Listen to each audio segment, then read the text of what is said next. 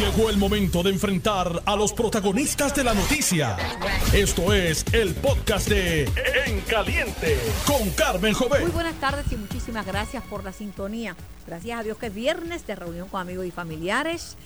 Eh, mío va a ser viernes de descanso porque me han dado una vela en esta semana mortal. Viernes de renovación. Tengo que renovarme, tengo que ir y darme un recortito que no sé qué hacer con tanto cabello. Aunque hay algunos que darían lo que no tienen, porque tienen un poquito de este cabello, ¿verdad? Así es la vida. Pero es viernes de reflexión para no cometer los mismos errores que cometemos semana tras semana. Entonces, dos noticias, pues han sido noticias que han sido tema de conversación. Una de ellas, pues, eh, subió en este programa con una entrevista a el ex comisionado electoral alterno del, del PNP, Edmundo Ríos, porque corrió como la pólvora la noticia de que había incumplido alegadamente el movimiento Victoria Ciudadana, porque aunque tienen un método alterno, para certificar al candidato tendría que tener un candidato único, según el reglamento, antes del 30 de diciembre. Este reglamento no es la ley electoral, es un reglamento. Pero ha puesto a correr a medio mundo. Manuel Natal rápido salió diciendo, ese es el bipartidismo que nos tiene miedo. Porque el miedo es un tema que ha salido mucho a relucir en esta campaña. No tienen miedo, por eso es que salieron con eso, porque saben que somos una fuerza electoral que viene con el cambio, etcétera. Otros, como yo digo, bueno, me da pena porque hay gente valiosa, gente talentosa en este tercer grupo, que se quedarían sin, sin poderse postular y tener una oportunidad de competir para servir al país, ¿verdad? Porque la bondad y la inteligencia está repartida. Y otros que también creemos de igual forma que esto es un tema que tendrá que ser decidido por un tribunal. Es un tema electoral y cada uno probará sus puntos. Me acompaña en el día de hoy el senador progresista eh, William Villafaña, que ustedes saben aspira al cargo, es uno de los aspirantes al cargo de comisionado residente. Saludos, Villafaña. Saludos para ti, Carmen, saludos para los amigos aquí en Saludos para los amigos aquí en el estudio también y saludos para todo el pueblo de Puerto Rico. Buenas tardes. Ya parece que estoy viva, ¿verdad? Está, está, ya no me veo tan... Está resplandeciente. ya no me veo tan moribunda. Oiga, senador, ¿cómo usted ve esta controversia?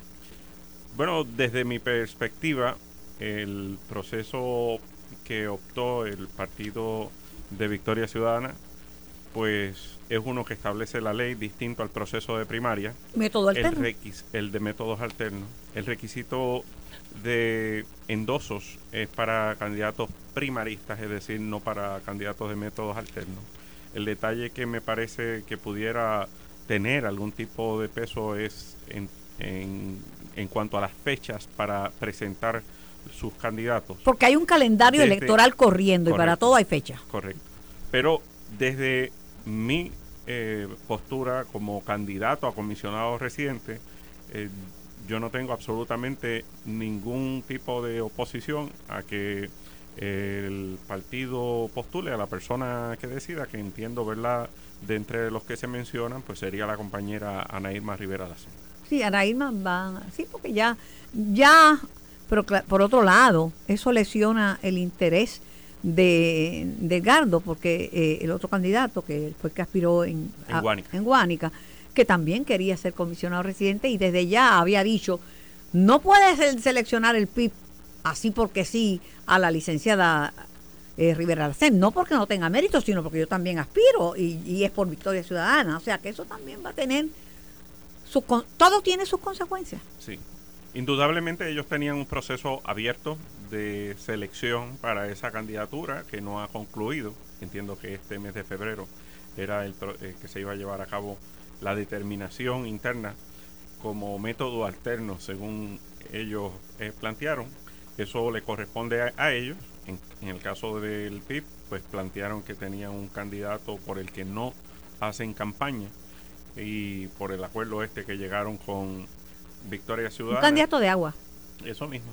Y en el caso, pero de nuevo, en el caso nuestro, no tenemos absolutamente ninguna objeción a que ellos puedan, eh, para la candidatura a comisionado residente, postular al candidato de su preferencia. Interesante. Yo llevo un ratito bregando con el tema electoral, posiblemente desde antes que usted naciera, posiblemente.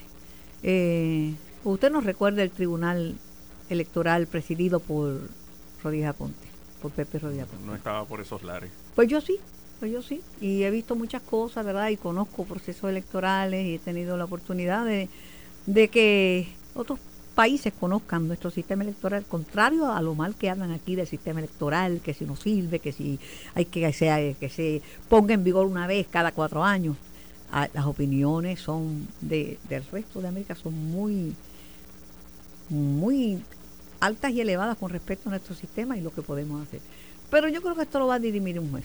Esto lo va a dirimir un juez porque, aunque no sé, eh, le pregunté ayer a Mundo, no sé si cambió de opinión, que si ellos se iban a unir en esa demanda de esos candidatos, porque el Partido Popular dice que no es el Partido Popular, son unos candidatos que están en las mismas condiciones que los que están impugnando. Pues en términos de la candidatura a comisionado residente, eh, mi campaña no se va a unir a esa demanda. Muy bien, muy bien, muy bien. Eh, demuestra seguridad en, en, usted mismo y en su candidatura, ¿verdad? Eh, pero no deja de ser un tema interesante, ¿verdad? Porque se va a discutir, porque hay diferentes maneras de pelar un huevo y todo el mundo tiene argumentos. Todo el mundo tiene argumentos y son interesantes, ¿verdad? El del que sea por parte del bipartidismo para hundir a los demás, ese es el que tienen que probarlo, porque ese más bien es una opinión. Eh, los demandantes son todos candidatos del Partido Popular. Hasta donde sé, no hay ni un solo candidato del Partido Nuevo Progresista en esa demanda.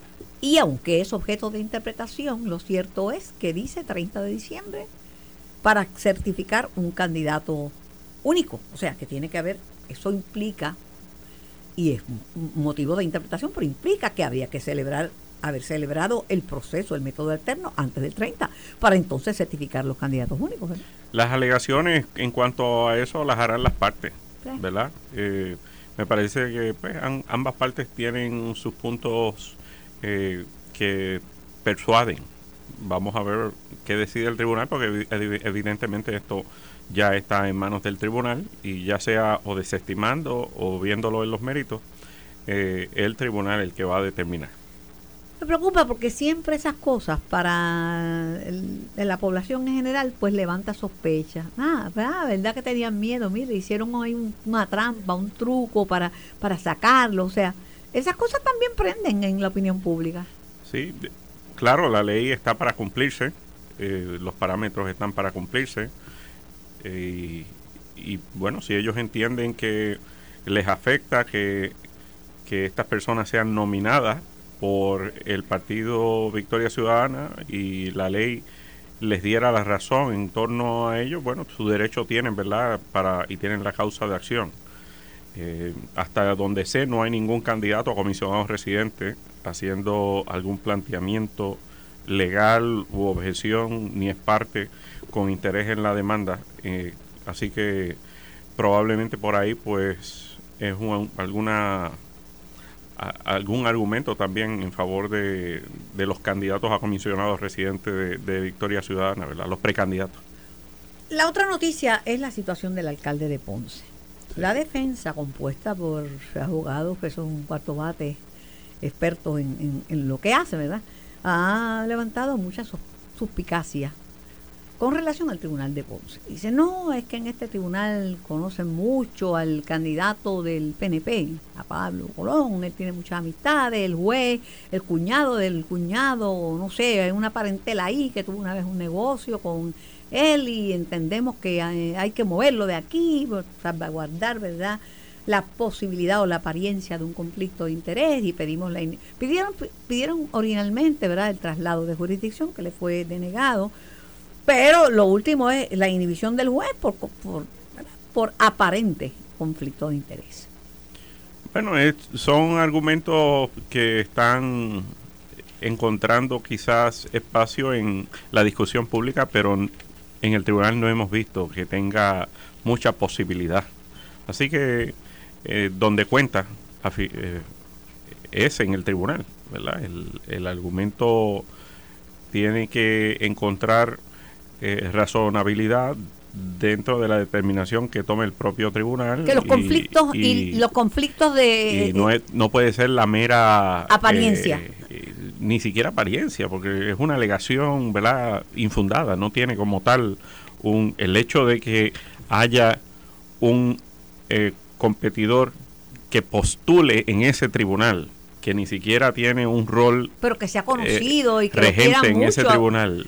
no eso no bendito sea Dios eso no eso no, no, no, es un argumento me parece a mí que tenga peso en ningún tipo de, no es fundamento jurídico para ella lo cierto que la candidatura del de, doctor Iris Pavón lamentablemente está en vilo por el mismo tema del calendario electoral. Ahora mismo con la posposición pues entonces sería estar tan pendientes de lo que diga eh, el tribunal para la próxima para la próxima para la próxima vista pero a, mí lo que me parece es que está ganando tiempo para tener una excusa para no correr. Pero ya tienen posibles sustitutos ¿verdad? sí por eso en esa dirección pues quizá pues no luce tan mal en términos de que mm, terminó no corriendo no por haber sido encontrado culpable aún sino por haber eh, haberse pasado el tiempo, ¿verdad?, que estableció para darle ese espacio al partido de seleccionar a otros candidatos. Y entiendo al Partido Popular en su interés. Primero, porque muchas otras candidaturas dependen de un triunfo en Ponce. Eh, de hecho, con, la composición de cuerpos legislativos depende de, eh, es un triunfo. Y dicen que él tiene mucha gente, ¿sabe? Con todo el proceso, porque la, la política siempre es local la manera en que vemos las cosas por acá no es la manera en que lo ven en los pueblos. Bueno, pudiera partir uno de la del resultado de la elección especial para presidente del partido que tuvieron entre el actual presidente y el alcalde de Villalba que compitió para la misma posición, el alcalde de Ponce favoreció al alcalde de Villalba y terminó este prevaleciendo allí en dicha municipalidad. Pero en términos del conglomerado del electorado, del pueblo, en general, yo he estado en los pasados dos meses y medio ya cuatro veces en Ponce participando de actividades proselitistas y he visto el respaldo contundente que tiene Pablo Colón para convertirse en alcalde. Yo no tengo absolutamente ninguna duda de que el PNP y Pablo Colón van a prevalecer en Ponce y sí, que eso va eh, de algún modo a provocar cambios en lo que son la cantidad de representantes y senadores eh, para el Partido Nuevo Progresista. Con relación a Pablo Colón, lo que yo puedo decir es que esta controversia no la trae Pablo Colón, surge de personas que laboraron hombro con hombro con el alcalde y que de momento se vieron, según ellos alegan, pinchados en una situación, a uno porque le pidieron un aumento de la pensión de me dijo, no, es que ese dinero no es para mí, tengo ese aumento, pues yo tengo que darlo al, al alcalde y ahí es que se empieza a hablar de famoso préstamo de 50 mil y cómo lo pagaron. Eh, pero, eran populares de la administración. Esa es la gran verdad que ellos quieren obviar. Eh, tratan de dar a entender de que esto es persecución cuando pues fueron ellos mismos, fueron personas de su propia confianza los que revelaron estos hechos y que dieron paso a esta acusación. No fue ningún miembro del Partido Nuevo Progresista. Hay una persona eh, bastante controversial que está aspirando al Senado, pero en estos momentos su candidatura está incierta por decidirse, ¿verdad? No sé si ha habido otro desenvolvimiento, pero ayer conversé con la jueza Jessica Parilla y dice, bueno, lo que pasa que él ah, entregó algunos documentos y recaudó los endosos, pero faltaban unos documentos de planillas y el crimen, etcétera, etcétera. Eh, se le dio una oportunidad porque él dice que estaban en proceso, que los había requerido antes de la fecha, pero hasta el momento está como dice, como decimos en, en buen boricua, en veremos esa candidatura. Sí, si olvidemos de quién es la persona y pongamos de que fuera cualquier otra persona. El, el pasado 31 de enero fue el plazo de tiempo para entregar por lo menos lo del 50% de los endosos validados hubo personas que, dada pasado ese día, no completaron esa cantidad, pues quedaron totalmente descalificados y no pueden participar del proceso. Y en el caso de eh, estos documentos, estos documentos que son requeridos a todo el mundo por igual, por ley, hay que cumplirlos. y no se trata de que a unos se le dé oportunidad, a otros no, no es un, es un requisito ineludible para poder ser candidato. Y en ese caso, ¿verdad? Desconozco si... Los endosos más los documentos. Sí, los documentos son, ¿verdad? Eh, es un requisito de ley. Nadie ha ido al tribunal, nadie ha ido al tribunal a decir que es inconstitucional pedir X o Y documentos, por lo tanto, la obligación legal y la obligación ministerial de la Comisión Estatal de Elecciones es que si alguien presentó candidatura y no completó los documentos, llámese como se llame, puede ser quien sea, queda totalmente fuera de la papeleta. Esa es la regla. Si en efecto le falta o no le falta documentación, pues está por verse eh, por parte de la Comisión Estatal de Elecciones. Reconozco de que hay unos documentos que se solicitan, se entrega la evidencia de que se solicitaron y que hay un proceso para la entrega directa a la comisión. Eh, y eso, pues, pues, si, si eso está en proceso, pues que la comisión lo diga. Si en efecto no, es, no cumplió, bueno, pues y está inconforme con que no se le haya reconocido o validado algún tipo, porque tampoco es una copia de ni nada. O sea, estamos hablando de documentos en original. Y así se les requirió a todos, de todos los partidos. Y lo que es igual, nunca eh, Eso es así. Pero la palabra más utilizada en esta semana, senador Villafañe, es eh, la palabra endoso. Eso ha sido endoso porque eso es difícil de recoger o porque debía haber un método adicional, además de la internet, como papel. Ay, zombie, pero ¿por qué me apagas el micrófono? Por Dios. La palabra, la palabra más usada es endoso. En todas las noticias tienen que ver con el endoso. El que se queja de que es muy difícil, de que son demasiados, de que hay sitios donde no hay internet y es difícil utilizar el internet para, recogerlo, de que lo recogen y luego se lo olvidan y le devuelven no sé cuánto. El, que debía haber una, alternativa de lápiz y papel más sencilla. ¿A usted se le hizo difícil eso de recogido de endoso? Gracias a Dios lo pudimos eh, recoger y completar el proceso ya, ya hace un mes. Pero no es fácil, y, ¿verdad? Y es un proceso, ¿verdad?, que, que podemos decir que en cierta manera es complejo, pero me parece que es necesario, porque no puede simplemente aparentar de que se tiene el respaldo del pueblo y hacer que se invierta dinero público en un proceso electoral si no se tiene la más mínima oportunidad de prevalecer. O sea, me parece inoficioso. Hay una inversión del pueblo puertorriqueño para llevar a cabo el proceso formal de primarias. Ahí es donde viene el requisito del endoso, de que el gobierno, el pueblo, hace una inversión para que se lleve a cabo ese proceso pero que los que estén corriendo pues sean personas que cuenten con cierto respaldo mínimo del electorado ¿verdad? y que se dé una competencia para ello. Y, y yo desde el principio estaba conteste con eso, llevé a cabo el proceso, recogimos los más de 8.000 endosos validados y aquí estamos. Su, el otro aspirante, su, vamos a decir su contrincante en primaria, eh, Elmer Román, eh, había muchos rumores que se la había recogido porque le habían devuelto, pero que no había cumplido todavía con la totalidad de los endosos.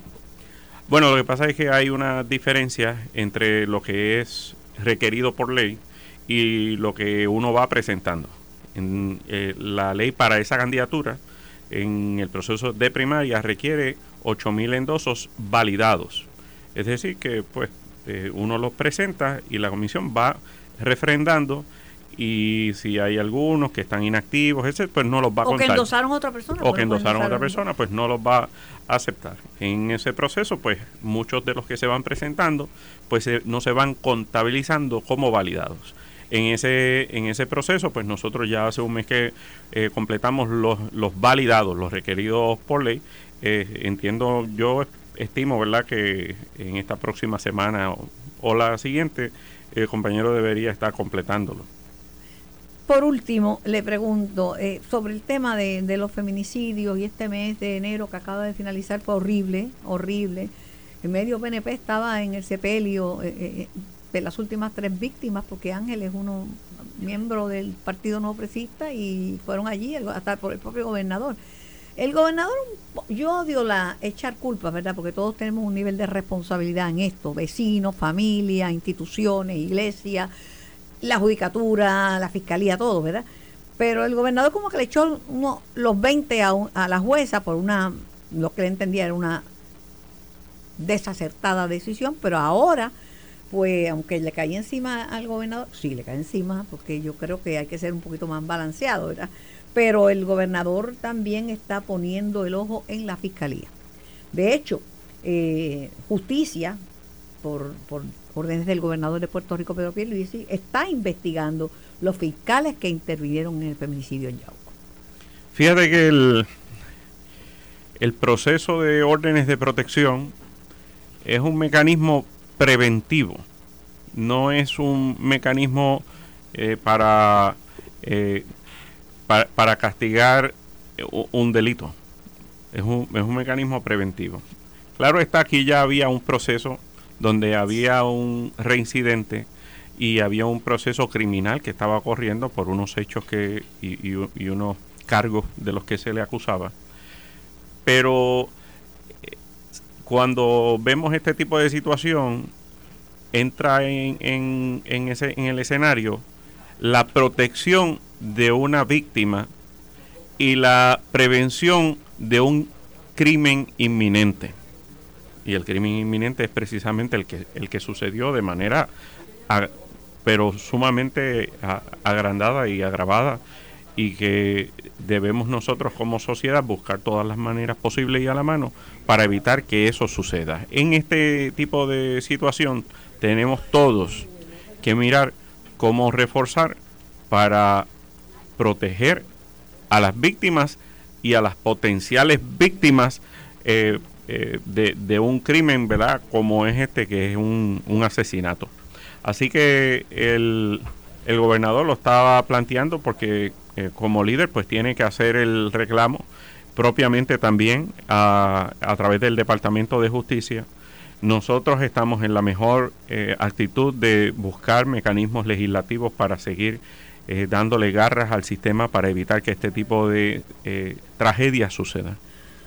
Tengo a Olvin Valentín en línea. Sí, atiendo a Olvin Valentín, excomisionado electoral y hoy día eh, candidato por Victoria Ciudadana. Saludos, Olvin. Saludos, Carmen. Te, te, he estado llamando todo el día y ayer, pero tu teléfono no contesta. Yo tú me contestas rápido. Sé que están en reuniones y reuniones, pero brevemente, ¿cómo te has tomado esta noticia de esta acción legal del Partido Popular eh, que pone en, en, peligro las candidaturas que eh, de Victoria Ciudadana, incluyendo la tuya? Sí, bueno, pues mira, yo eh, no conozco todos los detalles de, de, de qué se trata más bien lo que he recogido ha sido por, por lo que se ha reseñado en los medios y algunos foros. Eh, nosotros no hemos sido notificados sobre, ¿verdad? En, en, concreto, pero por la discusión pues no me, no me sorprende en realidad, eso es algo que se esperaba, cualquier tipo de, de impugnación o de, de ataque al proceso, todo esto era algo que se podía esperar de parte del, del PNP y el PPD. Eh, obviamente eh, aunque la gente, aunque suena como clichoso, pero la realidad es que ante la amenaza que siente el PNP y el PPD, pues van a tratar de utilizar cualquier esfuerzo para tratar de sacar de, del camino cualquier postura que pueda representar una amenaza. Pero, pero, eh, pero el, PNP, el PNP no se ha expresado de que va a unirse a esa demanda. De hecho, Villafañe, William Villafañe, el candidato eh, eh, a la a comisaría, uno de los candidatos a la comisaría residente en Washington, acaba de decir que no tiene ninguna objeción en que se certifique eh, a, a, Irma Rivera Lacén como la candidata a la comisaría residente y que no va a hacer ningún esfuerzo por, por perjudicar esa candidatura.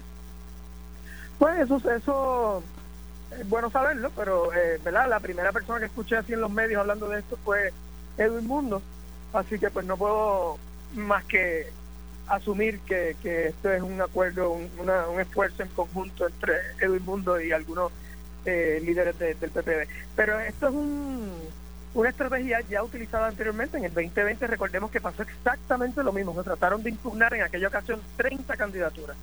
Eh, y finalmente pues tuvimos que ir a los tribunales y prevalecimos y las candidaturas pues quedaron en, en, en, la, en la papeleta. En esta ocasión pues si la alegación es que no se está cumpliendo con algo en particular del código electoral, yo, yo por lo menos en mi candidatura estoy completamente tranquilo. Nosotros, todos nuestros procesos han cumplido con las exigencias del código electoral, el código que impuso el PNP con el apoyo del PPD, pues nosotros hemos estado cumpliendo con todas las disposiciones. No, a, mí, a, mí, lo que me llama la atención es la parte que dice que tenían que certificar al candidato único antes del 30 de diciembre, o sea que eso implica que hubieran tenido, digo, si la interpretación es correcta, porque esto va a ir al tribunal, que hubieran tenido que hacer la elección, el método alterno, antes del 30. Pues mira, eh, específicamente no sé cuál es la disposición que se esté impugnando o alegando incumplimiento, pero por lo menos nosotros eh, estamos súper seguros que hemos cumplido con todas las disposiciones del Código Electoral y del reglamento aplicable en la Comisión Estatal de Elecciones, en todo lo que tiene que ver con los términos, en todo lo que tiene que ver con la necesidad o no de endosos, todos los procesos que nosotros seguimos cumplieron al pie de la letra con el Código Electoral. Como hemos dicho, nosotros vamos a ganar y a presentar todas nuestras candidaturas jugando bajo las reglas que impuso por obligación el PNP. Agradecida por tu tiempo, agradecida por tu participación. Gracias por comunicarte con nosotros. Era Olvin Valentín, que es candidato y fue comisionado electoral de Victoria Ciudadana. Voy a la pausa, regreso con más En Caliente. Estás escuchando el podcast de En Caliente con Carmen Jovet de Noti1630. Así mismo es por Noti1630, pero el 94.3 FM. Saludo al líder popular Manuel Calderón Cerame. Saludos, Manuel. Saludos a ti, Carmen. Saludos a toda la audiencia de Noti 1630. Encantado de estar contigo eh, en este nuevo horario que no había estado contigo anteriormente. Saludarte. Mira, eh, ¿tú cómo, cómo, ves toda esta controversia que se ha suscitado de este grupo de, de aspirantes eh, del Partido Popular impugnando las candidaturas en Victoria Ciudadana? Mira, lo primero que tengo que decirte es que la ley electoral es la ley y nos tiene que aplicar a todos los candidatos y aspirantes. Es la misma para todas y todos, eh, de todos los partidos, independientemente de la candidatura a la que uno se está sometiendo. No obstante, eh, yo lo he dicho en otros espacios y te lo digo aquí a tu audiencia, yo estoy listo para competir contra quien sea en el precinto 4 y para ser el próximo representante del distrito 4 de San Juan, logrando ese cambio que nos pueda unir a todos en las comunidades del precinto 4, así sea con candidatos de la Alianza, del PIB, de Dignidad, del PNP, eh, independientemente de eso. No obstante, a todos los candidatos nos asiste un calendario electoral eh, establecido por el Código Electoral y había que prepararse y había que tomar las cosas con tiempo. Por ejemplo, Carmen, yo anuncié mi candidatura para ser el próximo representante del Distrito 4 el 27 de octubre, dos meses antes de que cerraran las candidaturas, dos, dos meses antes eh, eh, pendiente si iba a tener primaria, si había que recoger endosos, si había que eh, conseguir todos los documentos.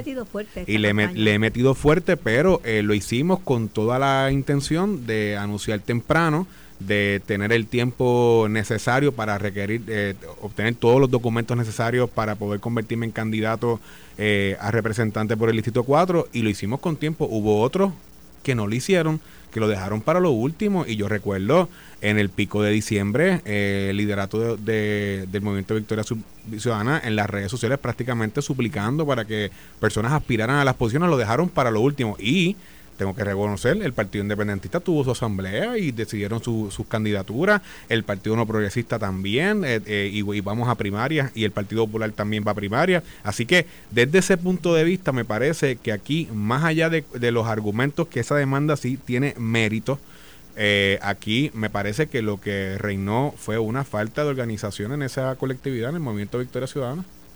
Pero ha sido duro el tema este del recogido de endosos, porque tú te tomas a una candidata como la licenciada Danora Enríquez, que, que fue la que más votos sacó en, en, Proyecto de Dignidad en las pasadas elecciones, casi 100 mil, 90 y pico mil grandes, 90 y pico mil largo. Eh, se le hizo difícil el recogido de endosos, se le hizo difícil. Y en temas que a veces hay internet, a veces, digo, lo que es igual no es ventaja, porque si tú lo pudiste recoger, pues, pero no todo el mundo tiene el mismo nivel de reconocimiento, ni en las mismas áreas. Yo creo yo creo que ahorita escuchaba a William, que lo tenías aquí, eh, y coincido con él, con William Villafañe, sobre la, el asunto de que sí, en efecto, las peticiones, los endosos, son para tú tener una base de un grupo de personas que, están, que te respaldan y por consiguiente hay una acción del Estado de invertir un dinero en la democracia, en papeletas, en urnas, en las máquinas, en el conteo, en la movilización, en todo, en apagar, en, en costear el andamiaje. Eh, de, la, de la Comisión Estatal de Elecciones, entre otras cosas. Y eso, pues, eh, eh, para eso es, claro, yo siempre lo he dicho, los endosos te ayudan a organizarte, te ayudan a entender que una campaña es algo serio, que una campaña no es única exclusivamente un video por Instagram o estar en Twitter todo el día opinando de temas o peleando con amigos imaginarios o eh, que las campañas políticas son eh, eh, de cuerpos calientes y que obligan a uno a tener que organizarse para recoger los endosos, tener los funcionarios de colegio, tener la, la maquinaria aceitada. Y sí, el proceso de recoger endosos te ayuda para eso, te ayuda para tú tener esa primera base de esos primeros 8 mil seres humanos, almas que te están diciendo que tienen una afinidad de votar por esa candidatura en el caso de la gobernación y la comisaría residente y creo que son 1.500 1.600 en los escasos de los escaños por acumulación. Así que eh, yo creo en las peticiones, creo en los endosos. Yo he tenido que recoger endosos, recogí endosos para mi candidatura, he recogido endosos para otras candidaturas en el pasado y me parece que es algo sumamente normal. Fíjate que aquí tanto eh, Valga Pidot, Luis Raúl Torres, que son dos candidatos independientes, han logrado el recogido de endosos. Eh, así Pero que son incumbentes. sí, eso es verdad, eso es verdad. Y, y son más conocidos. Pero aún así, eh, no, eh, ahora es mucho más sencillo. Ahora con, lo, con las tabletas y los celulares, lo que muchos pensaban que iba a ser más complicado, resultó mucho más sencillo. Ya no hay que hacer las tradicionales sábanas aquellas que se hacían en papel legal, de notarizar cada endoso, los papeles a carbón, todo eso quedó en el pasado.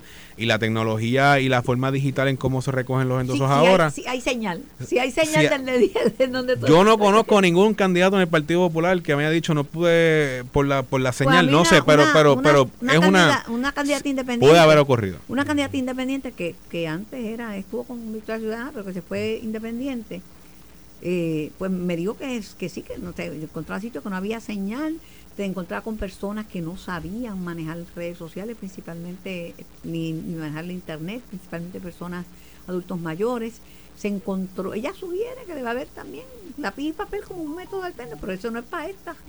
Esta tendrá que ser para la próxima. Sí, y, y volvemos, pero yo pienso que eh, si, si, si un grupo ¿verdad? De, de candidatos no lo pudo lograr, pero otros grupo de candidatos en otros partidos mayoritariamente. igual no es ventaja. No igual no, lo que te digo es que eh, yo pienso que la tecnología, eh, la manera en cómo se hizo recogido de endosos, salvo algunas excepciones, al principio mucha gente le puso le puso le puso peros y, pues metía miedo la cuestión de como que con la tableta, con el celular, pero ya una vez tú le cogías el piso, eh, era mucho más rápido. Yo te puedo decir, mis abuelos, que tengo abuelos de los dos partidos, PNP y populares endosaron candidatos para sus respectivos, de sus respectivas afinidades. Pero tus abuelos PNP te van a votar por Ah, pues claro, viven en el precinto 4 y saben cómo van a votar, pues claro que sí. Pero eh, este sí endosaron candidatos de los dos lados y, y, tuvieron su y lo pudieron hacer y le llega el mensaje de texto y confirmaron y todo. O sea, y, y para mí eso me pareció que, que desde ese punto de vista es positivo. Es como el escrutinio electrónico. ¿Tú te acuerdas que tanta oposición al escrutinio electrónico, que si eso es peor, que se van a jugar las elecciones, que se van a,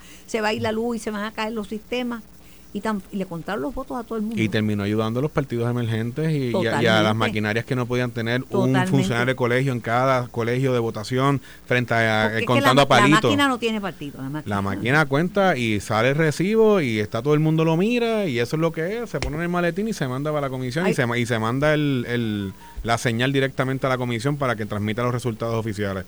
A mí, yo soy como mi hermana, que siempre me gusta, independientemente de que la transacción sea por internet, tener un recibo en papel también. Ah, claro. Ah, eso sí que lo que tengo que tenerlo. Yo le gané un caso. Yo tengo un file en mi celular y yo tengo un screen, los screenshots y los mando. No, no, tengo un file de recibo. De que sigo, yo, yo a Hacienda le gané un caso, ¿verdad?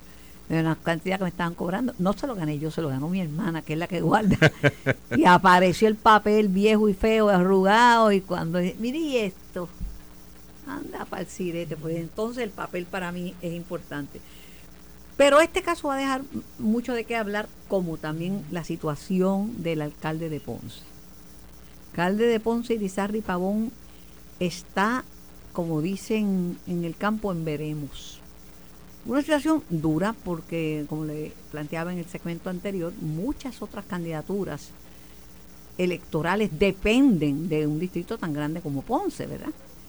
Pero había un compromiso, un acuerdo, las fechas pasan, las fechas pasan y no y ahora mismo pidiendo posposiciones, cambio de jurisdicción, cambio de, juez, inhibición de juez.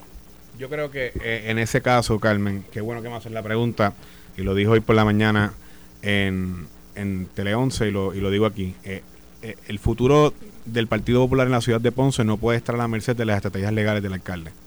Y aquí hubo un acuerdo de caballeros, aquí hubo un acuerdo eh, entre el, secretario general del Partido Popular Democrático, el presidente del Partido Popular, la Junta de Gobierno tuvo conocimiento de ese acuerdo. Entendíamos, que, un break. entendíamos que era prudente de que esperáramos hasta la vista preliminar y que actuáramos igual como actuamos con José Guillermo Rodríguez Mayagüez, que en un momento la vista preliminar se, causó, eh, se encontró causa para juicio, se descalificó y él apeló y apeló ante la decisión de la Junta de Gobierno y no se permitió que aspirara, que él quería, tenía la intención de aspirar al Senado por el distrito de Mayagüez y Aguadilla. Y desde ese punto de vista,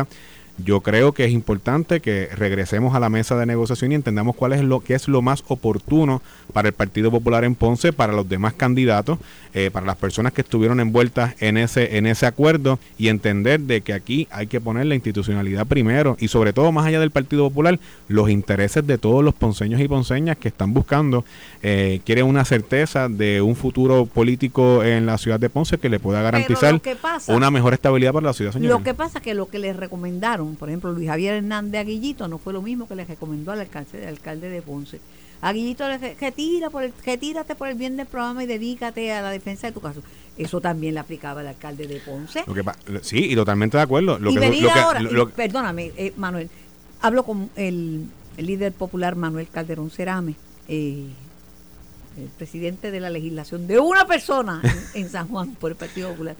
Eh, pero ha sonado, ha sonado uno solo con una boca, boqueta bien grande. Este, lo que te quiero decir es que lo que es bueno para uno es bueno para otro. Y, y por otro lado, eh, el alcalde de Ponce tiene una situación de que las acusaciones vienen de gente de su propia colectividad, de empleados y ex empleados suyos, de gente que renunció. O sea, el partido primero y tiene que haber otra. Y mientras más tiempo pierdan pensando, no, ese es eh, Pablo Colón que nos quiere escuchar, pero olvídate Pablo Colón, ese candidato del PNP, claro que quiere salir electo.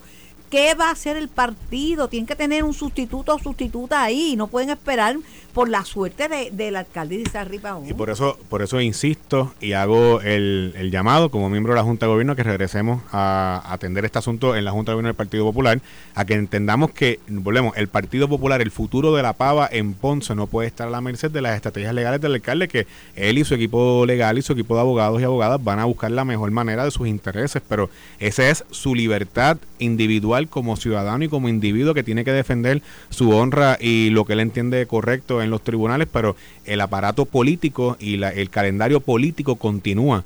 Y Ponce es un pueblo importante para el Partido Popular, no solamente eh, para la alcaldía y lograr eh, retener esa ciudad, sino también para la, estabilidad de la Cámara de Representantes, los distritos que están en el senatorial. Yo creo que es importante. Manuel Calderón y Cerame, con abuelos PNP y abuelos populares el, como son muchas familias puertorriqueñas, que hay de todo en la familia, y seguimos siendo todos familias. Y los amo a los dos. Ah, bueno, cara, nada más faltaba.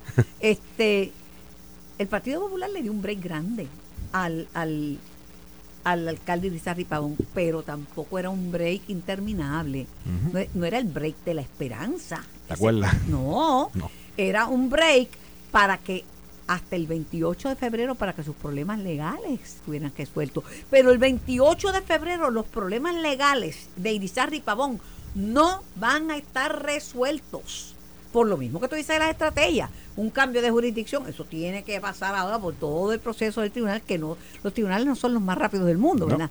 Y, y luego, la inhibición de un juez, que ese es otro capítulo.